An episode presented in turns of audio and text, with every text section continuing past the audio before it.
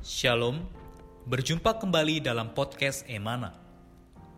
Renungan-renungan yang menguatkan iman ini diambil dari tulisan-tulisan saudara Watchmeni, seorang pelayan Tuhan yang sangat mengasihi Tuhan sampai akhir hidupnya. Semasa hidupnya, Tuhan memakai saudara Watchmeni untuk menyingkapkan banyak terang dan wahyu Alkitab. Di antaranya adalah mengenai salib, mengenai Kristus sebagai hayat, juga mengenai kesatuan tubuh Kristus. Kami berharap kehadiran podcast Renungan Emana, khususnya di masa pandemi virus hari ini, dapat menghibur dan menguatkan iman Anda. Anda dapat menghubungi kami pada nomor hotline Emana di 0851 5677 2397. Sekali lagi Anda dapat menghubungi kami pada nomor hotline Emana di 0851 5677 2397. Buku-buku saudara Watchmeni secara lengkap dapat Anda peroleh di toko buku Yasmerin, Tokopedia, Google Playbook, atau di website resmi yasmerin.com. Selamat menikmati seri renungan hari ini. Salam damai sejahtera, saudara-saudari, rekan-rekan pendengar podcast Emana. Kembali lagi dengan saya dan saudara Haris, puji Tuhan. Hari ini kita akan membahas kembali mengenai kehendak Allah yang diambil dengan judul Prasangka Menghalangi Seseorang Memahami Kehendak Allah yang diambil dari ayat Kisah Para Rasul 26 ayat 9. Katakan, bagaimanapun juga aku sendiri pernah menyangka bahwa aku harus bertindak keras menentang nama Yesus dari Nazaret. Seharis, kalau kita boleh bertanya, apa sih yang bisa kita dapat dari judul dan ayat ini? Mengapa prasangka itu menjadi penghalang bagi kehendak Allah. Uh, sebelumnya uh, salam damai sejahtera juga bagi saudara-saudari. Amin. Ya. Uh, uh, ya, prasangka uh, bisa menghalangi seorang uh, memahami kehendak Allah. Iya. Ya. Uh, karena kita lihat sendiri prasangka itu kalau menurut kamus bahasa Indonesia itu adalah pendapat yang kurang baik ya mengenai sesuatu yang sebenarnya belum diketahui, belum disaksikan atau belum diselidiki sendiri ya, tetapi sudah memiliki pandangan sendiri, sudah memiliki pemikiran dan opini sendiri uh, dan bukan berdasarkan fakta kebenaran. Nah, kalau kita melihat di dalam kisah para rasul pasal 26 ayat 9 ini bahwa uh, kalau kita lihat dalam bahasa Inggrisnya Ya. Nah, di sini Paulus berkata, aku menyangka ya. Mm. Kata aku ini dalam bahasa uh, dalam bahasa Yunaninya uh, jelas banget yaitu bahwa aku di sini adalah ego ya. Yeah. Kata aku di situ adalah bahasa Yunani adalah ego. Jadi artinya uh, egoku menyangka ya. Yeah. Uh, egoku menyangka. Jadi kata menyangka di sini juga digambarkan kalau bahasa Inggrisnya adalah sangat memikirkan diri sendiri ya. Yeah. Artinya bahwa egoku ini memikirkan dengan pemikiran diri sendiri. Yeah. Ya, jadi uh, prasangka di situ adalah berdasarkan pemikiran diri sendiri, uh, pemikiran yang bukan berasal dari yang lain tapi hanya dari diri sendiri. Yeah. Jadi sumber atau akar dari prasangka di sini adalah ego kita. Ya. Jadi yang dipusatkan di sini, yang dipikirkan, yang dipendapatkan, yang diprasangkakan adalah berasal dari ego kita. Ya. Nah, karena e, bila ego kita sudah berprasangka, maka sudah tidak memandang yang lain lagi. Hmm. Sudah tidak menganggap yang lain lagi itu benar. Ya. Melainkan diri sendiri yang benar. Ya. Pendapat, pemikiran sendiri yang benar. Ya. Jadi eh, berprasangka itu membuat eh, tidak lagi berdasarkan fakta kebenaran, tetapi eh, pemikiran kita, ego kita menjadi standar yang benar. Hmm. Yang lainnya dianggap tidak benar. Ya, ya. Yang berlawanan dengan egonya, yang berlawanan dengan pemikirannya atau dengan prasangkanya, pasti dianggap tidak benar. Ya. Benar. Jadi artinya prasangka itu membuat hatinya tertutup terhadap hmm. kebenaran. Oh. Nah, di sini kita melihat bahwa Paulus uh, menyangka uh, sehingga lewat prasangka Paulus dia malahan bertentangan menentang nama Yesus. Ya. ya uh, bahkan bertindak keras terhadap nama uh, orang-orang yang mengikuti Tuhan. Ya. Di sini uh, uh, jelas-jelas ya lewat prasangka ego jelas-jelas menentang Tuhan, menentang Ya. kehendak Allah. Ya, sehingga hasilnya Paulus bertindak keras. Mm-mm. Nah, di sini eh, bahkan dalam kalau kita lihat tindakan keras Paulus adalah dia ingin membasmi pengikut Tuhan, Mm. mengejar, membunuh orang Kristen dengan kejam eh, dan menganggap orang Kristen itu sebagai agama baru yang menandingi agama Yahudinya. Ya. Nah, padahal dia sendiri seorang yang beragama tapi bisa membunuh Mm. dengan kejam banyak orang Kristen. Mm-mm. Semua bermula dari prasangka Mm. yang bersumber dari ego manusia. Ya. Jadi ini yang menunjukkan bahwa ego kita sega dan segala produknya, yaitu prasangka kita, pemikiran kita, eh, semuanya itu eh, secara tidak sadar telah bertentangan dengan kehendak Allah dan membuat seorang tuh sulit memahami kehendak Allah. Ya. Prasangka menutupi mata rohani kita, Mm. membuat Tuhan tidak bisa menerangi kita dengan kehendaknya. Mm. Bahkan kita mungkin tidak menganggapnya sama sekali terhadap Mm. kehendak Tuhan ini. Jadi eh, betapa mengerikannya prasangka ego kita ini. Ya. Menganggap aku yang paling benar, egoku, kepentinganku yang paling benar. Ini sungguh mengerikan. Ya. Ya, Jadi karena itulah kita tidak bisa, eh, kita harus berhati-hati terhadap prasangka. Ya, karena Mm. prasangka eh, membuat ego kita menjadi pusatnya. Prasangka membuat kita tertutup pandangan rohani kita terhadap kehendak Tuhan dan kita tidak memahaminya. Ya.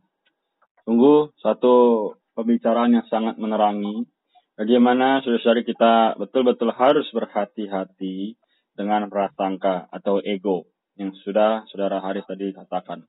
Baik, kita lanjutkan di sini. Hal yang paling buruk bagi seorang beriman dalam mencari kehendak Allah adalah berprasangka. Begitu ada prasangka, ia tidak bisa mendengar suara Allah. Paulus mengatakan, bagaimanapun juga, aku sendiri pernah menyangka bahwa aku harus bertindak keras menentang nama Yesus dari Nazaret. Ini adalah pemikiran Paulus ketika ia sedang menganiaya gereja. Ia tidak tahu hubungan di antara Musa dengan Yesus. Ia mengira Yesus adalah kepala pelaku kejahatan terhadap agama Yahudi. Ia memutuskan untuk membasmi agama baru ini, bahkan sampai membunuh orang lain, mencurahkan darah mereka, dan mengejar mereka. Ia mengira bahwa ia sedang melakukan segala sesuatu menurut kehendak Allah. Tetapi sebenarnya ia sedang melakukan yang bertentangan. Kesalahannya adalah pada prasangkanya dan kehendak dirinya. Jadi, seharis, apa yang harus kita lakukan jika munculnya prasangka dalam diri kita? Apa yang harus kita lakukan? Eh, ya tidak ada yang lain selain kita memohon terang Tuhan lebih dahulu Mm-mm. sebelum kita itu melakukan sesuatu atau menganggap atau memandang sesuatu. Ya. Kita perlu mengenal dan menyadari dari penjelasan tadi bahwa segala sesuatu termasuk prasangka, opini, pemikiran kita itu pasti berasal dari ego kita yang akan selalu melihat diri sendiri dan tertutup terhadap yang lain. Ya. Sehingga akibatnya pemikiran kita tidak memahami kehendak Allah, opini kita pun tidak berdasarkan kehendak Allah, dan prasangka kita apalagi juga bahkan bisa menentang kehendak Allah. Ya. Karena itulah eh, bahkan mungkin ya kalau kita tidak mohon terang Tuhan, malahan kita juga tertipu oleh prasangka kita sendiri Ya. menganggap bahwa prasangka kita itu, pemikiran kita itu adalah kehendak Tuhan. Padahal bukan. Ya. Karena itulah, makanya kita perlu pertama adalah mengenal ego kita yang sedemikian Ya. uh, mengerikan. Nah, jika muncul prasangka, maka uh, kita perlu uh, meluangkan lebih banyak waktu untuk mohon terang Tuhan. Ya. Meluangkan banyak waktu untuk terbuka Ya. datang kepada Tuhan Ya. agar kita diterangi ya menerangi eh, Tuhan menerangi segala prasangka kita pemikiran kita opini kita eh, dan akibat terang Tuhan itu pasti kita akan terang Tuhan itu membuat kita rebah sama seperti Paulus, ya ketika dia diterangi Tuhan, membuat dia rebah, membuat dia itu bertobat, ya. Demikian juga kita uh, perlu seperti Paulus, ya, kita mohon terang Tuhan menyinari setiap pemikiran kita, menyinari setiap prasangka kita dan menyinari untuk menghakimi diri kita, ya. ya. Jadi uh, memang ego kita ini harus uh, diakhiri, ya. Uh, kita perlu juga ketika tu, terang Tuhan menyinari, kita tidak boleh uh, membela diri, ya. ya. Kita tidak boleh membela bahwa prasangka kita itu benar. Ya. Uh, kita harus mengakui bahwa segala prasangka itu kita itu salah, ya. Segala ya. pemikiran kita itu tidak ada yang benar, ya. ya. Uh, inilah seorang yang mau terbuka terhadap Tuhan. Bahkan ya. kita bertobat akan segala pemikiran dan prasangka kita. Ya. Setiap kali muncul prasangka itu, ya kita kembali lagi bertobat. Ya. Kita kembali lagi bertobat. Muncul ya. lagi kita kembali lagi bertobat. Uh, hingga suatu kali nanti Tuhan terus menghabisi setiap prasangka kita. Ya, itulah uh, dia satu aspek negatif kita harus terus mengaku dan bertobat di hadapan Tuhan. Ya. Supaya terang Tuhan menyinari di aspek positifnya kita harus juga meminta uh, kita menjadi orang yang terbuka, mohon terang Tuhan terus uh, uh, uh, menyinari kita lewat firman-Nya, uh, membiarkan Dia itu terus menghakimi diri kita dengan tuntas. Jadi ya. uh, inilah kuncinya kita perlu uh, memohon terang Tuhan menyinari kita. Ya, wah sungguh luar biasa. Kita memohon terang Tuhan untuk menyinari kita. Sedikit lagi, saudari kita lanjutkan. Sangat mudah bagi kita untuk berprasangka dan condong kepada sesuatu karena kehendak ego kita. Hati kita tidak mengampuni orang-orang yang membenci kita dan bertoleransi kepada hal-hal yang tidak kita sukai. Kita tidak rela tenang dan mencari solusi menuruti kehendak Allah. Kita bermegah di dalam prasangka kita sendiri dan kehendak diri kita sendiri dan menganggapnya sebagai kehendak Allah. Setiap kali kita datang ke hadapan Allah, kita harus menanggalkan semua prasangka kita dan meminta Bapa untuk membimbing kita. Meskipun sering kali pimpinannya itu bertentangan dengan konsep-konsep dan ide-ide kita, kita tetap harus dengan rela mengalah kepada dia. Kita jangan berencana dan membuat keputusan-keputusan baru berdoa. Jika kita berbuat demikian, maka doa kita adalah ritual yang tidak berguna. Jadi, Saudara Haris, kalau kita ingin demikian kepada Tuhan, uh, kita tidak berprasangka, bagaimana cara agar kita tidak membuat keputusan-keputusan sendiri? Ya, Uh, kalau kita lihat tadi dari kutipan sudah ada satu perkataan yang sangat jelas ya. Meskipun sering kali pimpinannya itu bertentangan dengan konsep-konsep dan ide kita, uh, kita tetap harus dengan rela mengalah kepada dia. Ya. Yeah. Jadi di situ uh, uh, kita perlu menyadari bahwa kalau bilang sering kali artinya itu hampir selalu dan kemungkinan selalu ya uh, konsep kita, ide kita, keputusan kita, atau solusi kita itu bertentangan dengan pimpinan Tuhan, bertentangan dengan kehendak Tuhan. Karena iya. itulah yeah. bagaimana supaya tidak bertentangan, yeah. bagaimana supaya sesuai dengan kehendak Tuhan. Yeah. Uh, yaitu kita jangan berencana lebih dahulu, kita jangan membuat keputusan lebih dahulu, Ya, apa yang kita lakukan? Pertama dan utama adalah kita berdoa kepada Tuhan. Ya, kita harus menanggalkan, melupakan setiap keputusan, rencana, atau pemikiran, atau prasangka, ataupun apa pun solusi kita lebih dahulu kita tanggalkan uh, di hadapan Tuhan. Ya, Yeah. Apabila kita uh, membuat keputusan mungkin di dalam gereja uh, dengan persekutuan dengan saudara-saudari yang lain, maka kita harus memulainya dengan doa. Ya. Kita yeah. tidak memulainya dengan pemikiran, solusi, ide. Ya, kita tidak memulainya dengan uh, berusaha membuat rencana lebih dahulu dan lain-lain. Ya, kita harus mulainya dengan doa bila kita uh, uh, datang bila kita berdoa lebih dahulu, maka apa yang menjadi keputusan kita tentu saja uh, apa yang menjadi pemikiran Tuhan, apa yang menjadi pimpinan Tuhan. Jadi kita harus belajar datang lebih dahulu kepada Tuhan. Belajar ya. datang, belajar terbuka lebih dahulu kepada Tuhan. Dan ketika kita berdoa, janganlah kita membawa semua keputusan kita, opini, pemikiran kita.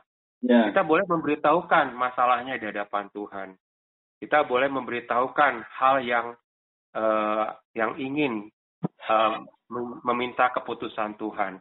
Tetapi kita tidak membawa, tidak memberitahukan keputusan kita sendiri, opini kita sendiri, prasangka kita sendiri kepada Tuhan. Kita hanya memberitahukan masalahnya. Kita hanya memberitahukan hal apa terhadap uh, kepada Tuhan dan meminta Tuhan uh, menerangi kita, meminta pimpinan Tuhan.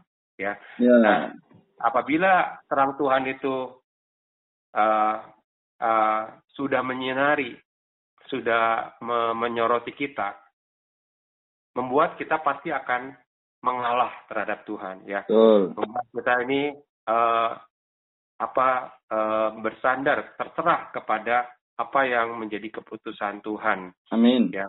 Jadi karena itu uh, biarlah lebih dahulu lewat doa terang Tuhan itu membakar dan menghakimi Ya. Setiap rencana kita, setiap konsep kita, setiap solusi kita, keputusan ya. kita, ide kita, ya. semuanya perlu dihakimi. Ya, supaya apa? Supaya Tuhan diberi kesempatan untuk mewahyukan pimpinannya, kehendaknya lew uh, lewat doa kita. Ya. Tunggu kita bisa mendapatkan penjelasan yang sedemikian ya, saudara-saudari rekan-rekan pendengar adalah satu berkat bagaimana kita harus tadi dikatakan untuk meminta Tuhan membakar atau menghilangkan segala uh, Tuhan apa ke, keinginan kita untuk membuat keputusan-keputusan tersebut supaya kita bisa memahami kehendak Allah dan berjalan sesuai dengan kehendak Allah. Puji Tuhan, uh, kita sudah sampai di penghujung. Uh, kita minta tolong kepada Saudara Haris untuk menutup kita di dalam doa. Ya, Uh, Saudara-saudari, mari kita semua berdoa. Tuhan, terima kasih padamu.